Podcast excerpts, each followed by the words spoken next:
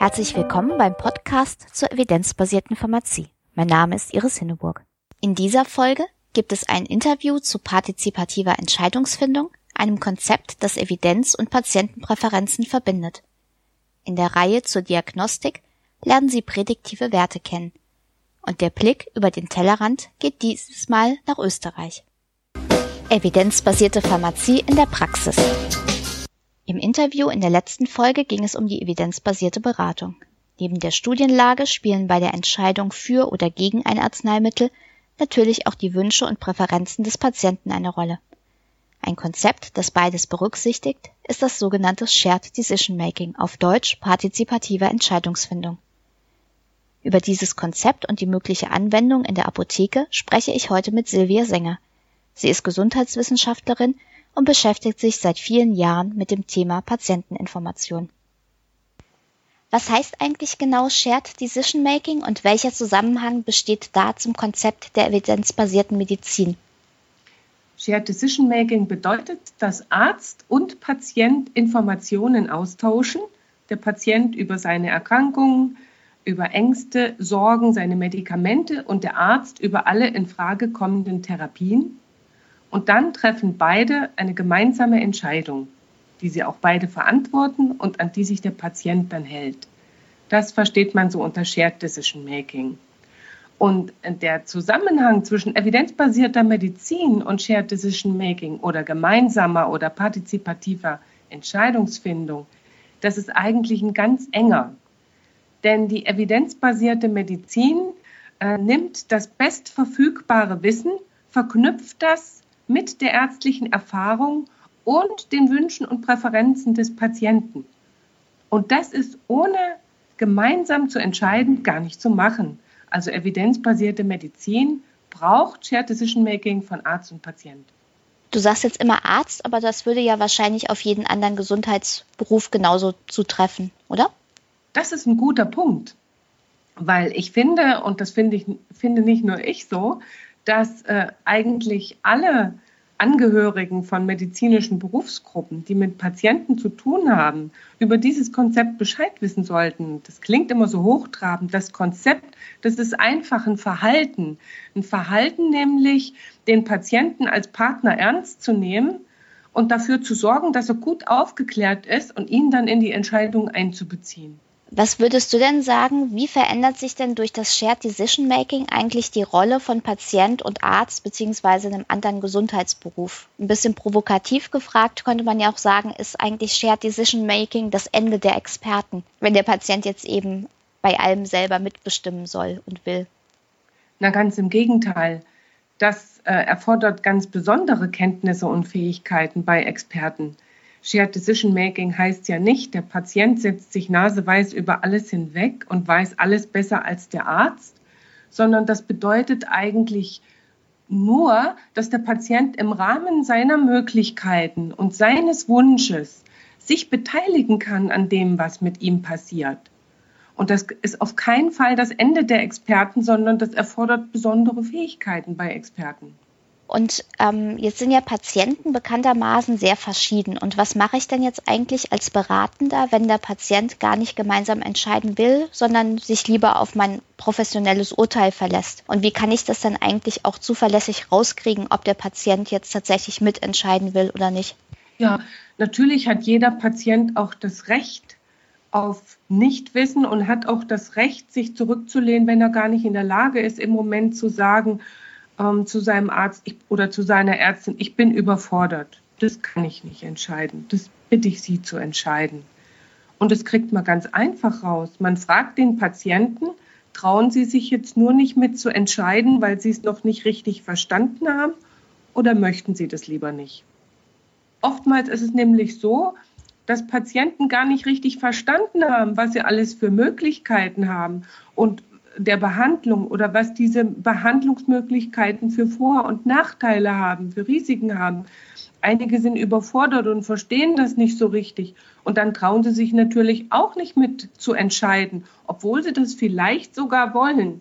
Und dann gibt es Patienten, die möchten oder können das im Moment wirklich nicht. Und die soll man dann auch eben entsprechend das so ist lassen. legitim. Mhm. Ich, das ist ganz legitim, denn ich kann doch niemanden zwingen dazu. Das ist auch eine Frage des Vertrauensverhältnisses. Shared Decision Making heißt nicht, jeder Patient muss sich in, gleichen, in gleicher Weise beteiligen, sondern der eine macht das mehr und der andere macht das weniger. Einer macht es nicht bei allen Fragen, einer möchte das generell machen und dann gibt es vielleicht auch Phasen in der Erkrankung, wo ich gar nicht in der Lage dazu bin. Also ich denke, das, ähm, das ergibt sich dann immer im Arzt-Patientengespräch und aufmerksame Ärztinnen und Ärzte, die kriegen das raus inwieweit der Patient in der Lage ist, sich zu beteiligen. Jetzt ähm, geht es ja in diesem Podcast auch darum, wie die evidenzbasierte Pharmazie in die öffentliche Apotheke kommen kann. Und ich vermute mal, dass du ja selber auch gelegentlich mal Kundin in Apotheken bist. Wie könntest du dir denn vorstellen, dass Shared Decision Making bei der Beratung in der Apotheke noch stärker verankert werden könnte? Ja, da würde ich mir wünschen, wenn verschiedene Medikamente in Frage kommen, für, meine, für, für mein gesundheitliches Problem, die ich mir selber äh, besorge, ähm, ohne Rezept, dann würde ich mir wünschen, dass ich über die Risiken und, äh, und über, die, über den Nutzen und über die Risiken dieser Medikamente in verständlicher Weise aufgeklärt werde und nicht äh, vom, von der Apothekerin oder vom Apotheker in eine Richtung gedrängt werde, dass mir was anempfohlen wird, sondern ich möchte über Nutzen und Risiken aufgeklärt werden und dann selber gucken, stimmt das mit meinen Vorstellungen oder Wünschen überein? Bin ich, bin ich äh, gewillt, dieses Risiko zu tragen oder nicht? Ich kann mir gut vorstellen, dass in der Apotheke evidenzbasierte Beratung möglich ist. Aber ich sehe auch das Problem, dass eine Apotheke natürlich ein wirtschaftliches Unternehmen ist und dass dort auch Produkte angeboten werden, ähm, wo jetzt die Evidenz noch nicht so ganz klar ist. Und das möchte ich eigentlich wissen. Ich möchte wissen, ob das Medikament in einer Studie wissenschaftlich untersucht wurde gegenüber anderen, ob es da einen Nutzen hat, ob es einen Vorteil bringt. Vielen Dank für das Gespräch. Weiterführende Links zum Thema Shared Decision Making und zur Arbeit von Silvia Sänger habe ich in den Show Notes zusammengestellt. Evidenzbasierte Pharmazie auf den Punkt. In den letzten Folgen ging es um Sensitivität und Spezifität eines diagnostischen Tests und wie Studien aussehen müssen, mit denen sich diese Gütekriterien zuverlässig bestimmen lassen. In der Praxis stellt sich aber auch die Frage, ein Test ist positiv oder negativ ausgefallen, wie groß ist denn die Wahrscheinlichkeit, dass ich tatsächlich mit der betreffenden Krankheit oder dem Zustand rechnen muss? Diese Wahrscheinlichkeiten bezeichnet man auch als positive oder negative prädiktive Werte. Intuitiv gehen viele Menschen in der Praxis davon aus, dass ein Test immer recht hat. Nach den Überlegungen zu Sensitivität und Spezifität wissen wir schon, dass es bei diagnostischen Tests auch falsch positive bzw. falsch negative Ergebnisse geben kann, wenn beide Werte unter 100 Prozent liegen. Und das ist in den allermeisten Fällen so. Auch trifft es nicht zu, dass die Wahrscheinlichkeit für die Krankheit bei positivem Testergebnis mit der Sensitivität übereinstimmt. Denn in den positiven bzw. negativen prädiktiven Wert geht auch noch die Prävalenz ein, also wie häufig die Erkrankung tatsächlich in der Bevölkerungsgruppe ist, aus der der getestete Patient stammt. Schauen wir uns das mal an zwei Beispielen an. Nehmen wir an, ein Test hätte eine Sensitivität von 90 Prozent und eine Spezifität von 80 Prozent. Jetzt wird der Test an jeweils 10.000 Personen durchgeführt, die aus verschiedenen Bevölkerungsgruppen mit unterschiedlichen Grundrisiken stammen. Das Grundrisiko, also die Prävalenz, kann sich etwa durch das Alter unterscheiden oder auch durch unterschiedliches Risikoverhalten. In der ersten Bevölkerungsgruppe leiden statistisch gesehen 0,1 Prozent an der Erkrankung, in der zweiten Bevölkerungsgruppe 5 Prozent. Aus diesen Angaben lassen sich jetzt vier Feldertafeln konstruieren. Wer Lust hat, kann das einmal Schritt für Schritt nachvollziehen. Ansonsten habe ich die vier Feldertafeln auch in den Shownotes eingestellt.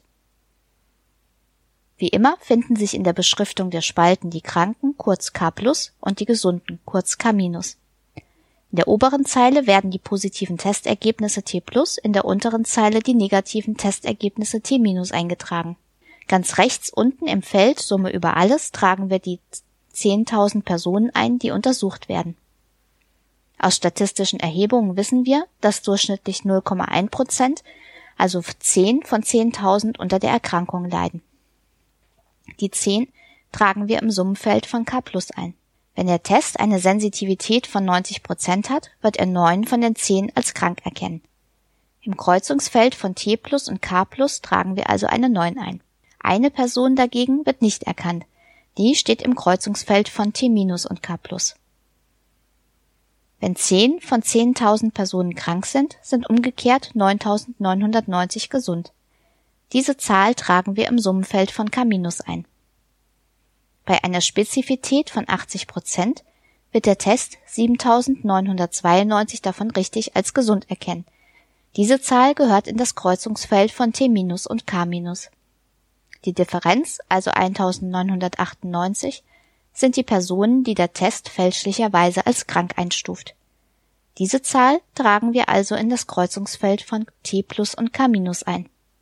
In der Summe erhalten wir also 2007 positive Testergebnisse. Davon sind aber nur neun Personen tatsächlich erkrankt. Der positive prädiktive Wert ist der Anteil der richtig positiven Testergebnisse an allen Testergebnissen, also neun von 2007. Entsprechend leiden nur rund 0,5 Prozent der positiv getesteten Personen tatsächlich an der Erkrankung. Wie sieht es jetzt mit dem negativ prädiktiven Wert aus, also dem Anteil der richtig negativen Testergebnisse an allen Testergebnissen? Wesentlich besser, denn 7992 von 7993, also 99,99 Prozent der Personen mit einem negativen Testergebnis sind auch tatsächlich gesund. Wie verändern sich jetzt positive und negative prädiktive Werte, wenn die Prävalenz auf 5% zunimmt? Aus der entsprechenden Vierfelder-Tafel können wir berechnen, dass mit der gleichen Sensitivität und Spezifität der positive prädiktive Wert deutlich steigt, nämlich auf rund 19% Der negative prädiktive Wert liegt geringfügig niedriger als bei der niedrigeren Prävalenz, nämlich bei 99,3% Dass die Prävalenz einen enormen Einfluss hat, zeigt auch die Berechnung der prädiktiven Werte, wenn man mit einem Test zwar eine sehr hohe Sensitivität und Spezifität nahe 100 Prozent erreicht, aber das Grundrisiko in einer bestimmten Population sehr gering ist. Dazu ein Beispiel. Durch die Kombination verschiedener HIV-Tests wird eine Sensitivität von 99,9 Prozent und eine Spezifität von 99,99 Prozent erreicht. Angenommen, die Prävalenz einer HIV-Infektion liegt in einer Bevölkerungsgruppe mit einem sehr geringen Risikoverhalten bei 0,01 Prozent. Der positive prädiktive Wert liegt trotz der hohen Genauigkeit des Tests dann nur bei rund 50 Prozent. Also jede zweite Person mit positivem Test ist gar nicht HIV-positiv. Ganz anders sieht es jedoch aus, wenn der gleiche Test in einer Bevölkerungsgruppe mit hohem Risiko durchgeführt wird, also beispielsweise 10 Prozent dann liegt der positive prädiktive Wert bei 99,9 Prozent. Wer diese Beispiele selbst bequem nachvollziehen will, kann das mit Hilfe einer Excel-Tabelle tun, die ich online gestellt habe. Den Link finden Sie in den Show Notes.